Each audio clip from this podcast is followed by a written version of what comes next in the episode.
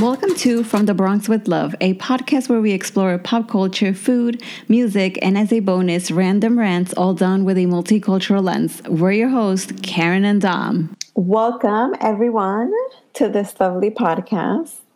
Dom, are you there? Hi. Yes, I'm here. How are you?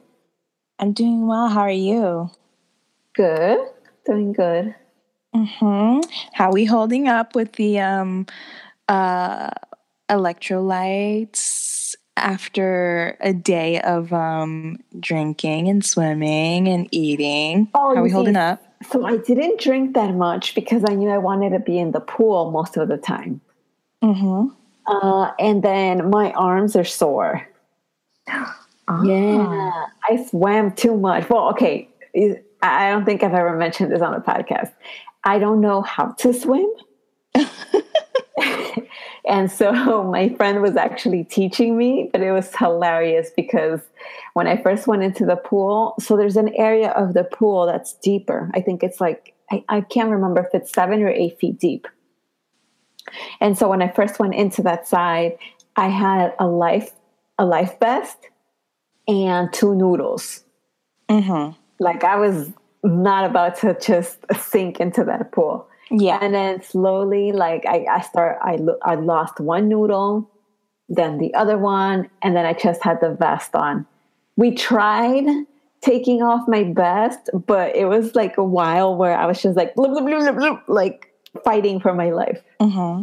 So I decided to just keep the vest on because I felt more comfortable. So yeah, I did a few laps and now my arms are killing me.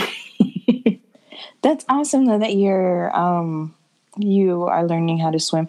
I know how to do just a few, mm, probably not even a few half laps, maybe a quarter laps. okay.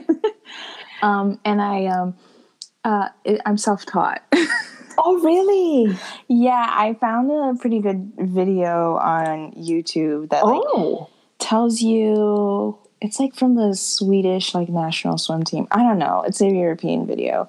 But Uh-huh. like they um they tell you they like give you like drills basically on how to breathe properly. So I did that. I worked a lot about on my like breathing and then like having your body um just like suspended before doing any more movement and then you like work in unison with your arms and your legs. Oh, wow. Yeah. So I'm then, still not great though. so then, when it came time to actually be in a pool, you just remembered all of what you had watched in the video. Yeah. Oh, that's amazing. Yeah. I mean, I'm not great. Okay, And I still get scared because I'm like, oh my God, I'm going to drown. Um, but you don't need a vest. oh no, yeah, I didn't go in with a vest. Oh, you see, and I still need one. I mean, just because I didn't go in with it doesn't mean I don't need it. But then I think you're better than I am. I don't know. We'll have to see. We'll have to host a podcast live from the pool. Since most of the Instagram pictures and stories are from the pool, anyways. Oh, I know. Lately, I've been posting a lot of pool pictures, but trust me, guys, I'm not in a pool every single day. Like, no, that's not my life. Okay. Uh huh. Wink, wink. But what about you, Dom? Did you do anything? I slept, and that was all I needed. Wonderful. Yeah, I um slept. I don't even think I caught up on any shows, which I know there's a specific particular show I should be catching up on. I've been telling you. We we know this. I'm still not going to get fired from the podcast though, so.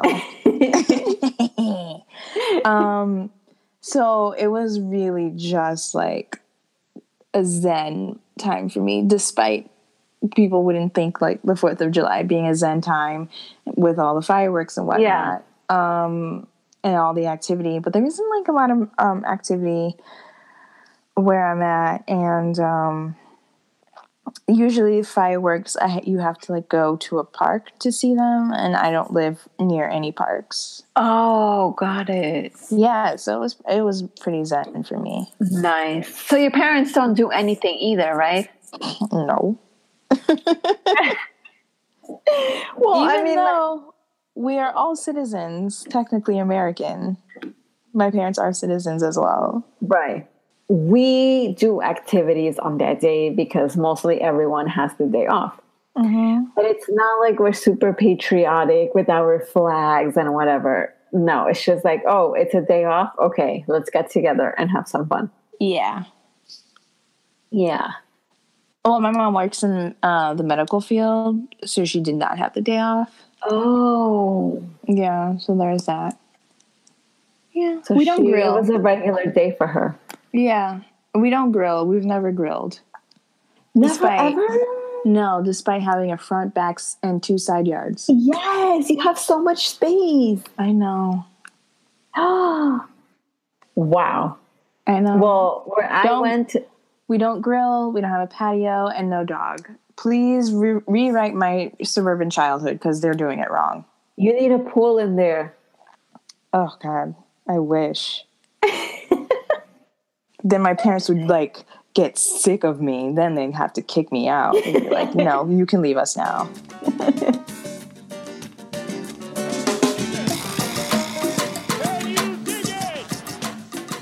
And speaking of 4th of July, mm-hmm. isn't it ironic that we're celebrating it during these times? I don't know if it's entirely ironic for us, just because, like you mentioned, we don't Well, yeah, that's true. we, We don't, don't- yeah. hold at least we don't hold the ideals of a very xenophobic faction Oh, of this right. country. Um, but it is. I don't know if I would say that it's ironic. I would just say it's flat out like like um I would say depressing that Yeah, I think depressing. in the 242 years and i don't give a shit if i get that number wrong um but in the years that in the existence of this country um and there's been awful things that has happened like this country was built on the backs of slaves yeah. and um, the whole reason how this country expanded was through theft of native and mexican land um, yes. It's just like it's cyclical almost. It's like they never learn.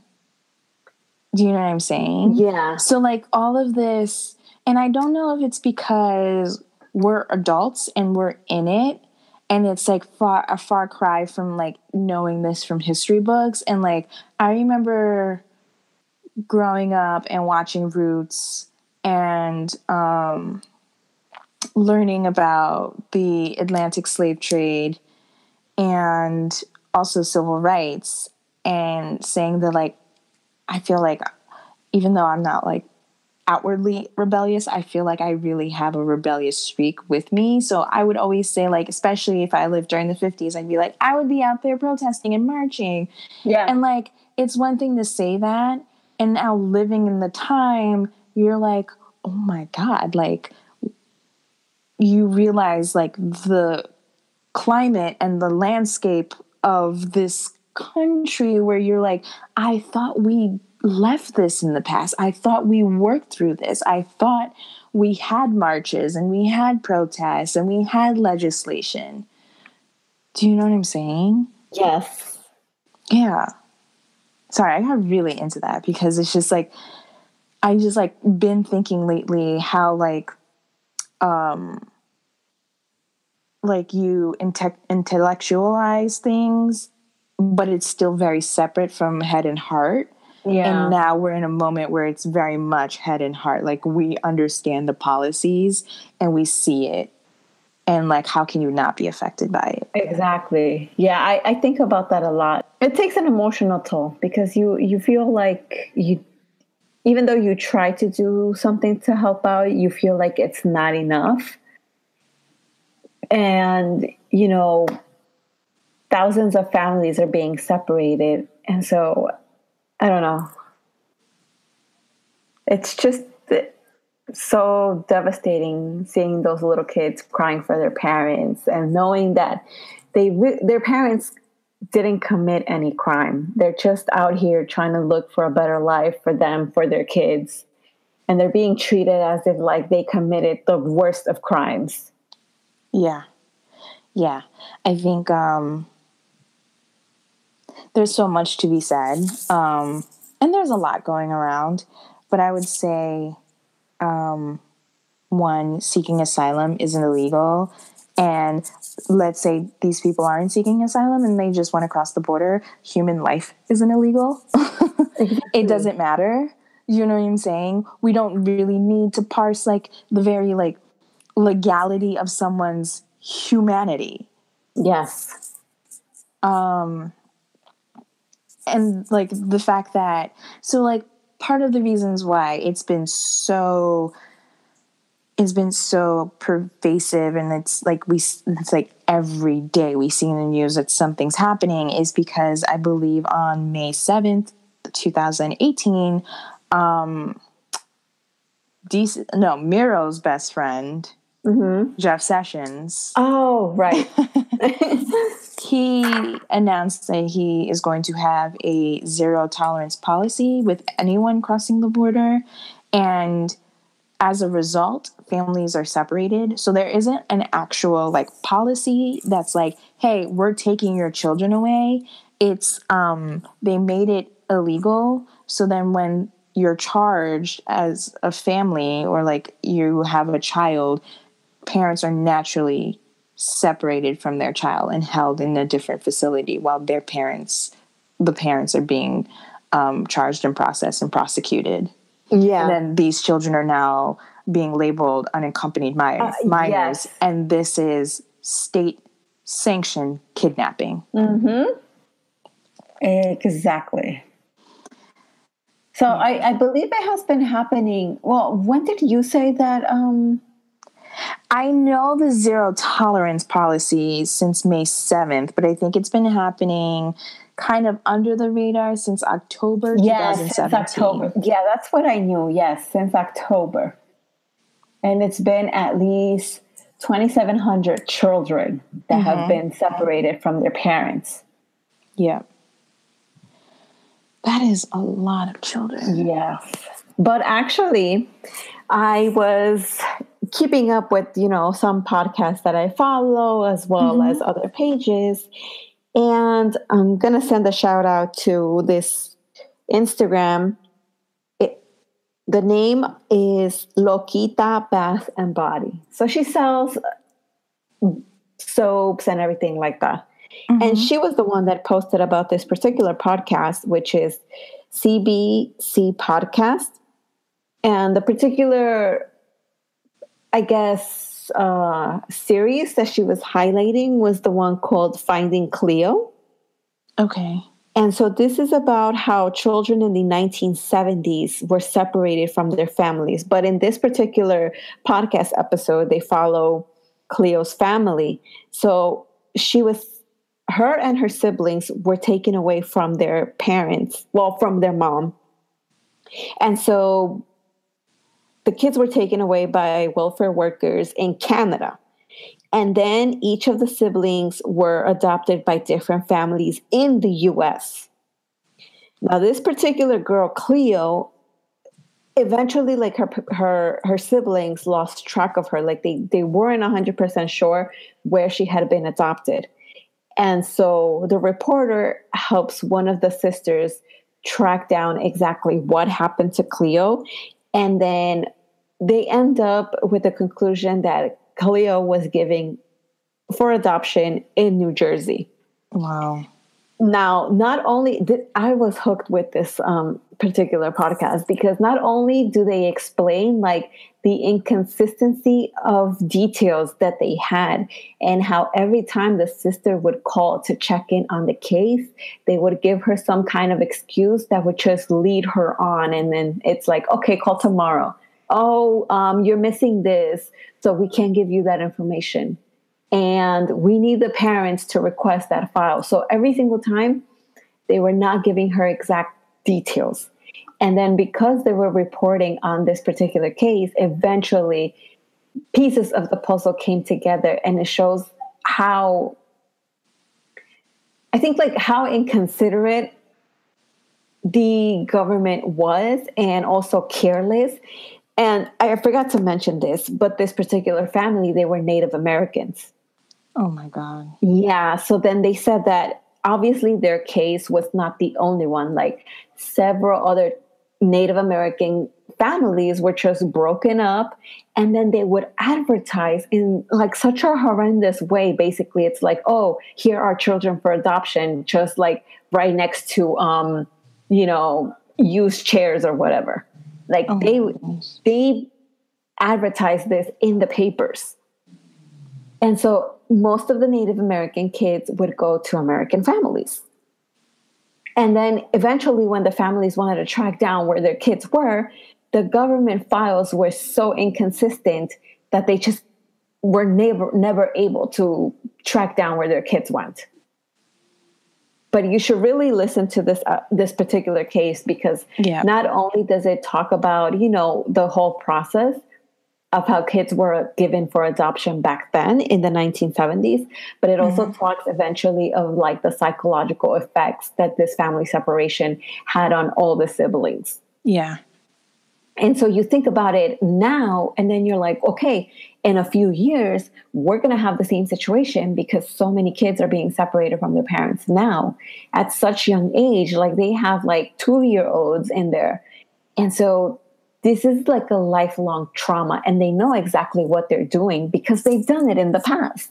Yeah, I mean, it's just like a long hit ever since I want to say like colonial yeah times. It's a long history of just taking children of color and ripping them from their families and completely destabilizing the family familial unit for generations to come degrading the whole family structure for people of color and taking future generations completely traumatizing them and trying to insert what they think is right for the child so yeah. that they're you know more anglicized or Americanized or something to that effect. It sounds like you listened to this particular podcast that I'm talking about because that's exactly what one of the sisters said.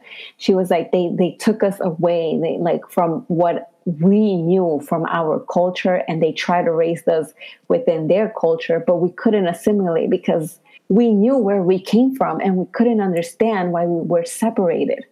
Mm-hmm.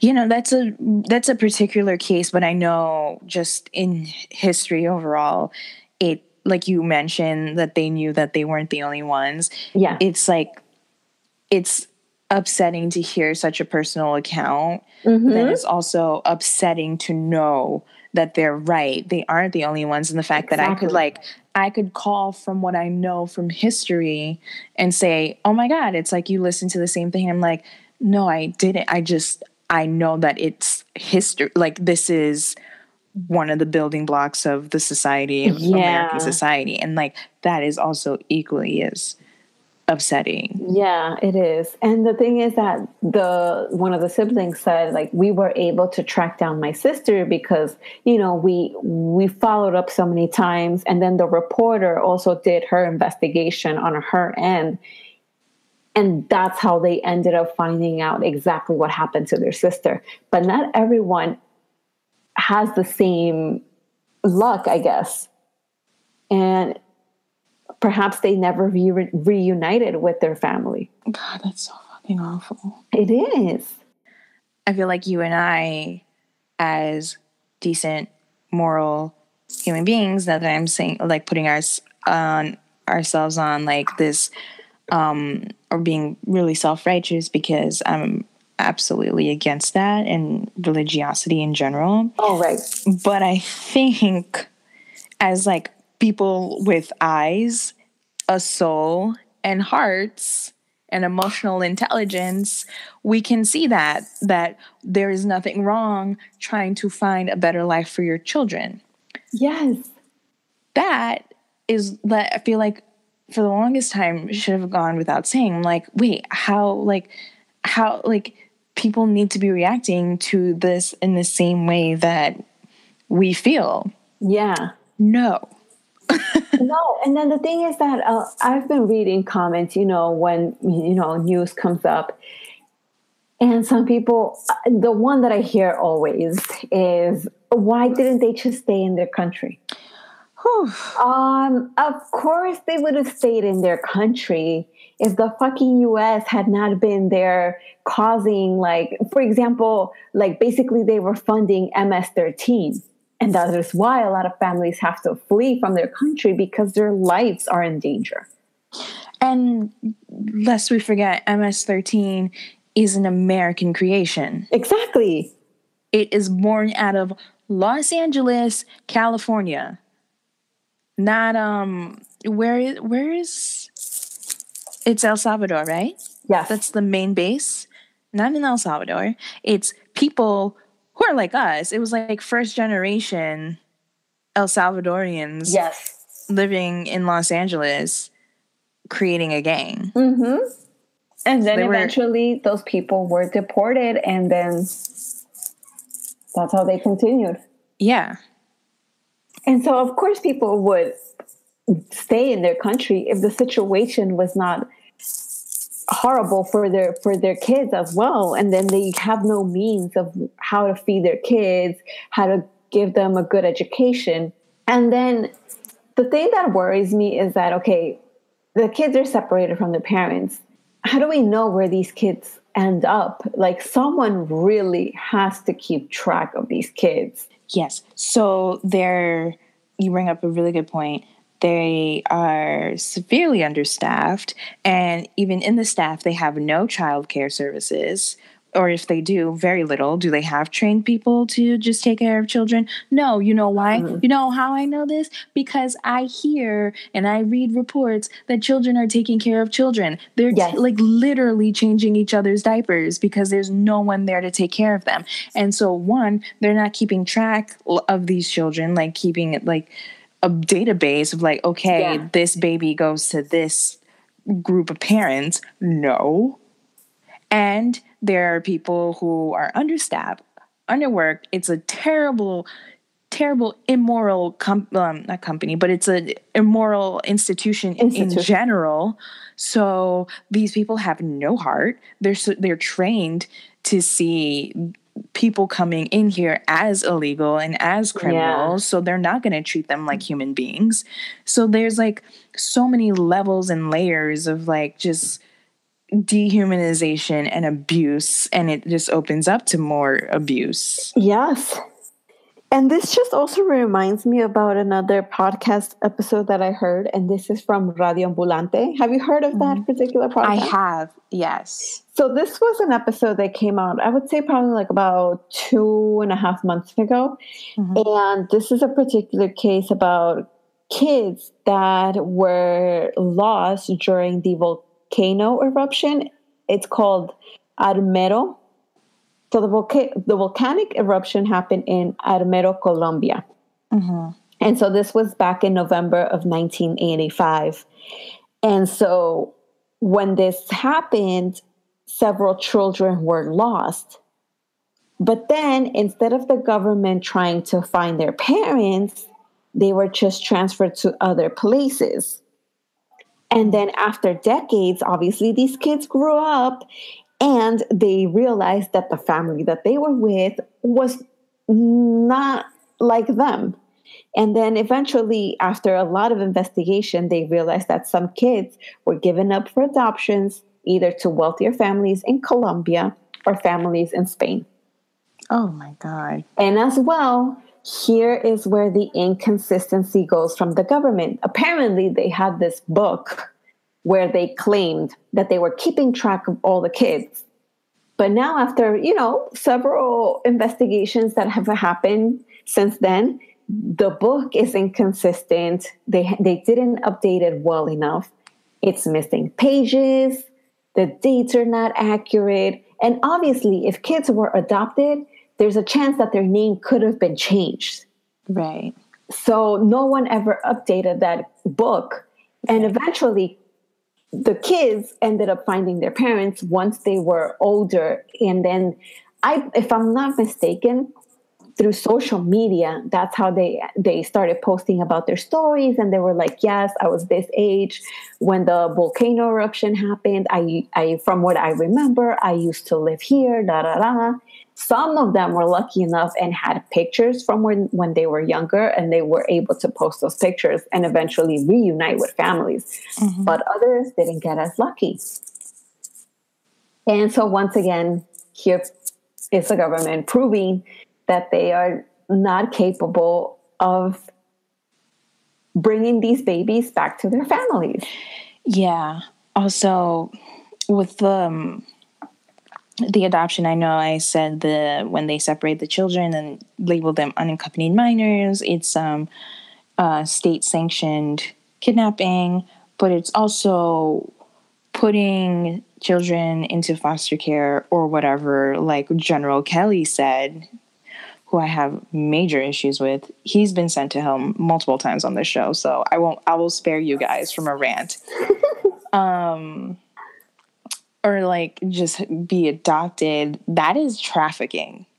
It is. Because there is no way that you have hundreds and hundreds of loving, and I'm using quote marks, loving families who want to just snatch up like these no. children who are trauma. No, no, no, no. I know so many, so many children are either going to be adopted and, like you said, probably whitewashed and have yes. their cultures completely erased from them. And then they're going to be children who are going to be adopted for like labor and like yeah. God knows what else. There was a case about that, and I can't remember where I heard about this. But this particular family, I think in like some town over in like Louisiana, somewhere around there, they just adopted kids to use them as labor. Yeah. And then they, they lived in really bad conditions. Yep. And apparently, somehow, the government had no idea this was going on. Of course not. Like, how are you not going to know? Don't you go and like inspect the place before you give kids up for adoption? Like, I know of a few people that have tried to adopt kids, but there's like pages and pages of requirements. So then, how is it that like all of a sudden you didn't know this was going on? So either they didn't do their job correctly or they just really put no effort into it and didn't care. Yeah. Now, at this point, this is like one of the most egregious displays of government um, ineptitude and just like, yeah, ineptitude and its callousness. And that is through the very making design of the this this um this presidency and this yeah. administration i do want to give a no or like i i do want to say though it's this presidency and what they've been doing and ratcheting up this just like separating children and basically having concentration camps on the border mm-hmm. is god awful and i think the worst I've ever I've ever known. Like obviously in my twenty young twenty six years, nothing like that has ever been so pre- like prevalent or like I've known about this. But immigration policies in America have long been really awful.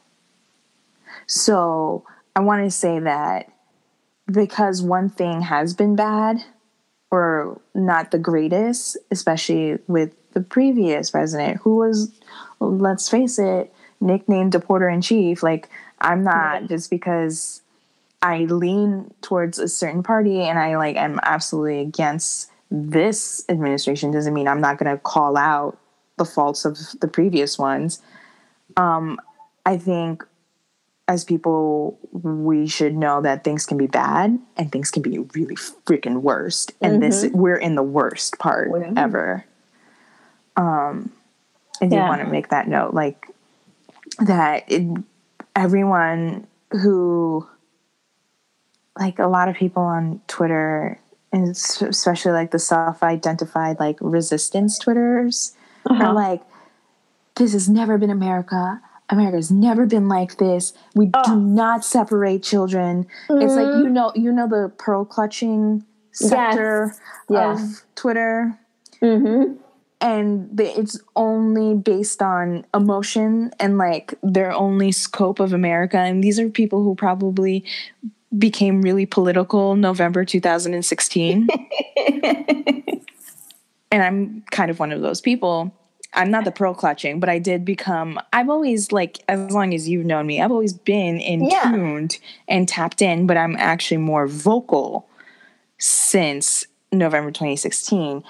But we can't be fooling ourselves and saying like this is not America, especially with you telling the story about finding Cleo. Right? Is it? Yes, finding Cleo. Finding Cleo, you understanding and having the historical context know like this is kind of ingrained in the fabric of this country. So these people were like, we never separate children from like what do Please. you think what was happening during chattel slavery when they were taking like young oh, yes. boys away from their mothers and fathers because the younger they are, they can start out in a different plantation and grow into being slaves and they can grow stronger and work faster. Like, what did you think was going on there? That, what do you mean this is not America? Well, I just had a question for you sure. within um, the things that you've been keeping up with. And I think that's great that there's resources. Um, there's been three times in speaking with you that I've noticed that social media has been pretty integral in helping um, immigrant undocumented communities. But um, what have you noticed uh, in terms of like the resources that they're providing for people to help or like anything? Just I know I feel like anything because oh. now we're at a point where like it we're at a point where yes it's really gratifying to tweet out like this is unacceptable and abolish ice but like what you, you can only get so far doing that. yeah exactly. And so good good thing you asked because this is a particular organization i guess that i want to highlight. Mm-hmm. and they are called RAICES mm-hmm. i'm okay. not sure if you've seen them on social media. i have heard of them yes. Yeah so they actually, if and we're to leave the the link in the show notes, but they actually started a fundraiser in order to. Um, this particular fundraiser is to help immigrants pay for a lawyer when it's time to go to the judge. And so they're trying to raise, from what I can see here, they're trying to raise 25,000. So far, they are around, at about 20,000. Wow. Yeah. But yeah, they started this um, on June 18th. And so oh, ever wow. since then, they, they've, they've had this goal of 25,000. That's incredible. Mm-hmm. Yep. So now people have, uh, you know, they're they're represented well when they have their hearing, and hopefully they also are able to reunite them with their kids. And yeah. Wow. Okay, I'm really happy that you shared that with. Yeah, uh, I, this is the one that I have. And the listeners. I was going to say viewers. Yeah, this is the particular one that I've been seeing a lot on social media, and I looked into it further because, you know, I don't know. I feel like during difficult times, there are people that want to help, and then there are others that just want to scam. Yeah.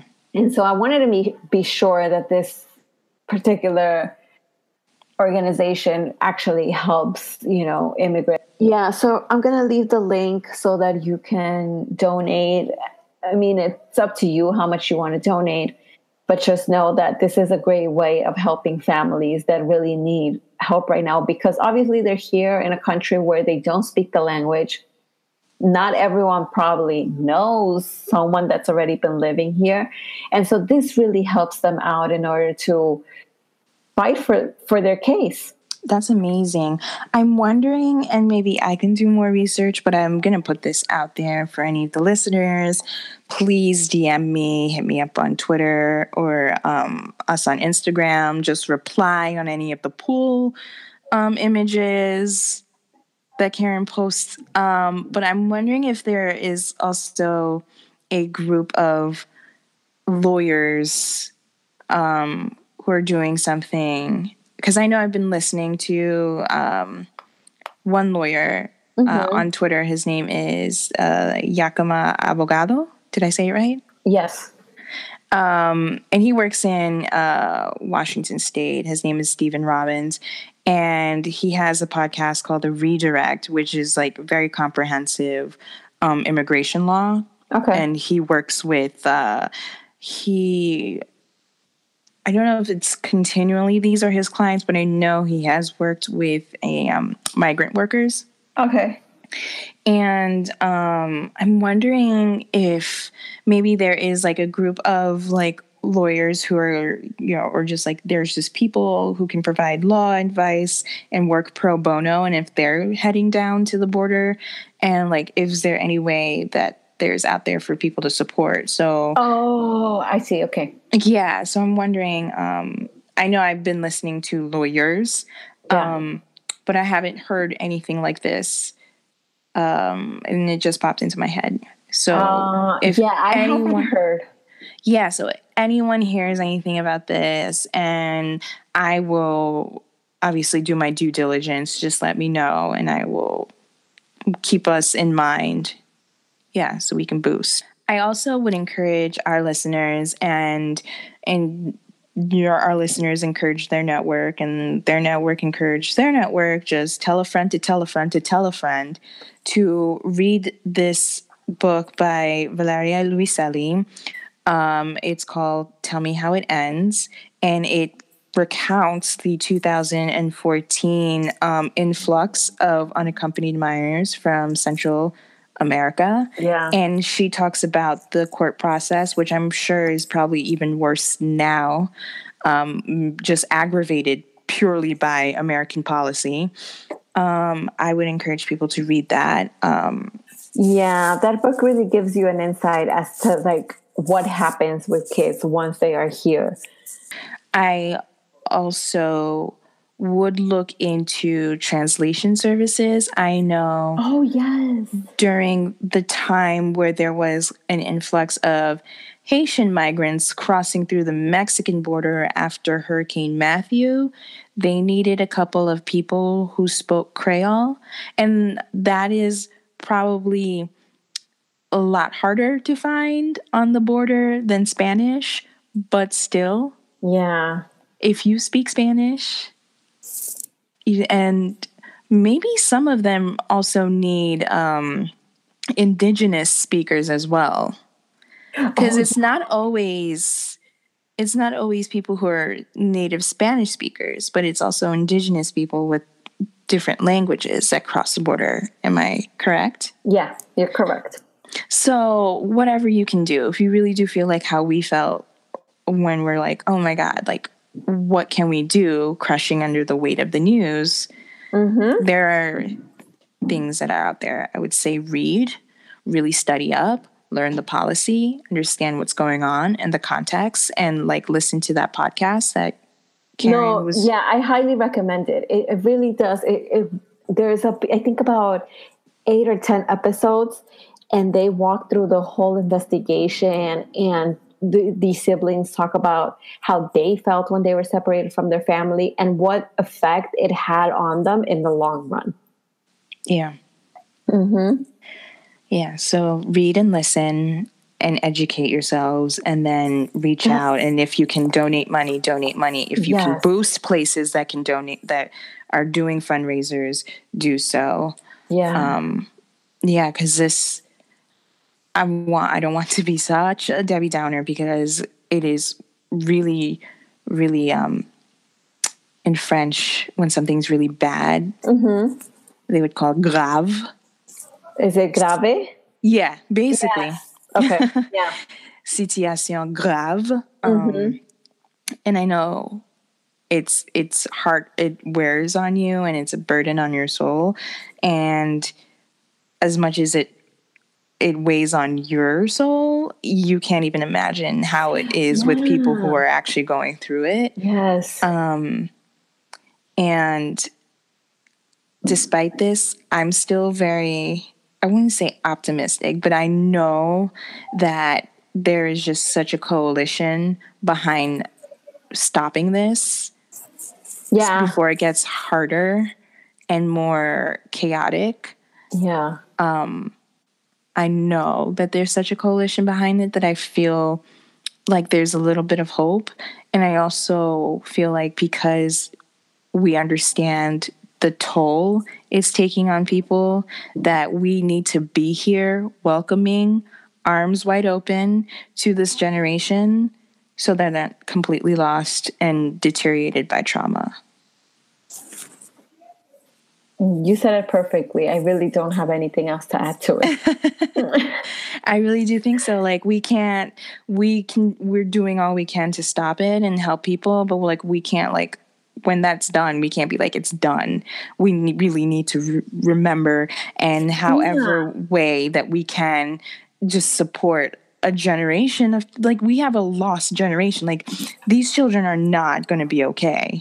I feel like now because there are many platforms out there it's more transparent and the government will actually be held accountable as to yes. what is happening to all these babies out there that are being separated and so we already know how in the past they've done a terrible job keeping families together or if kids were giving given up for adoption they do a terrible job at keeping records.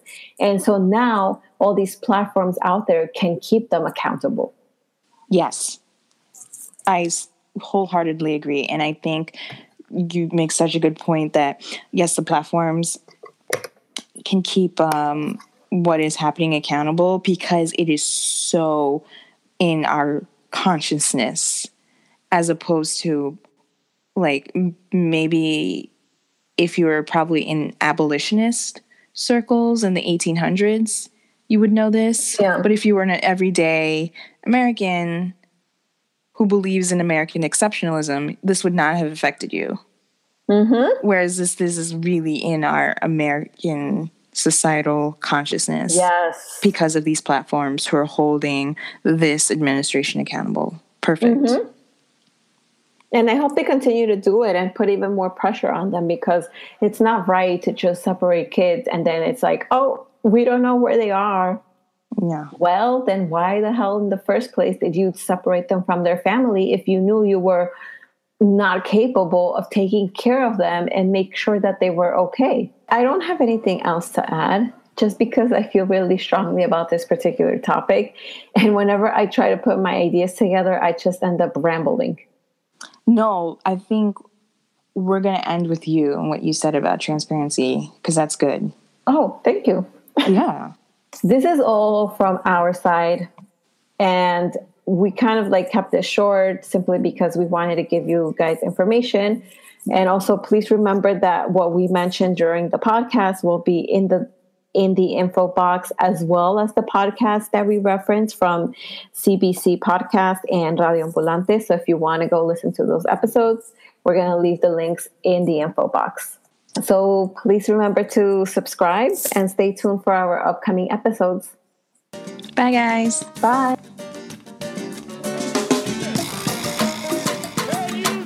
Podcast was executive produced by Karen Almonte. You can follow us on social media to keep up with your favorite Bronx ladies. From the Bronx with Love is part of Anthology House Media.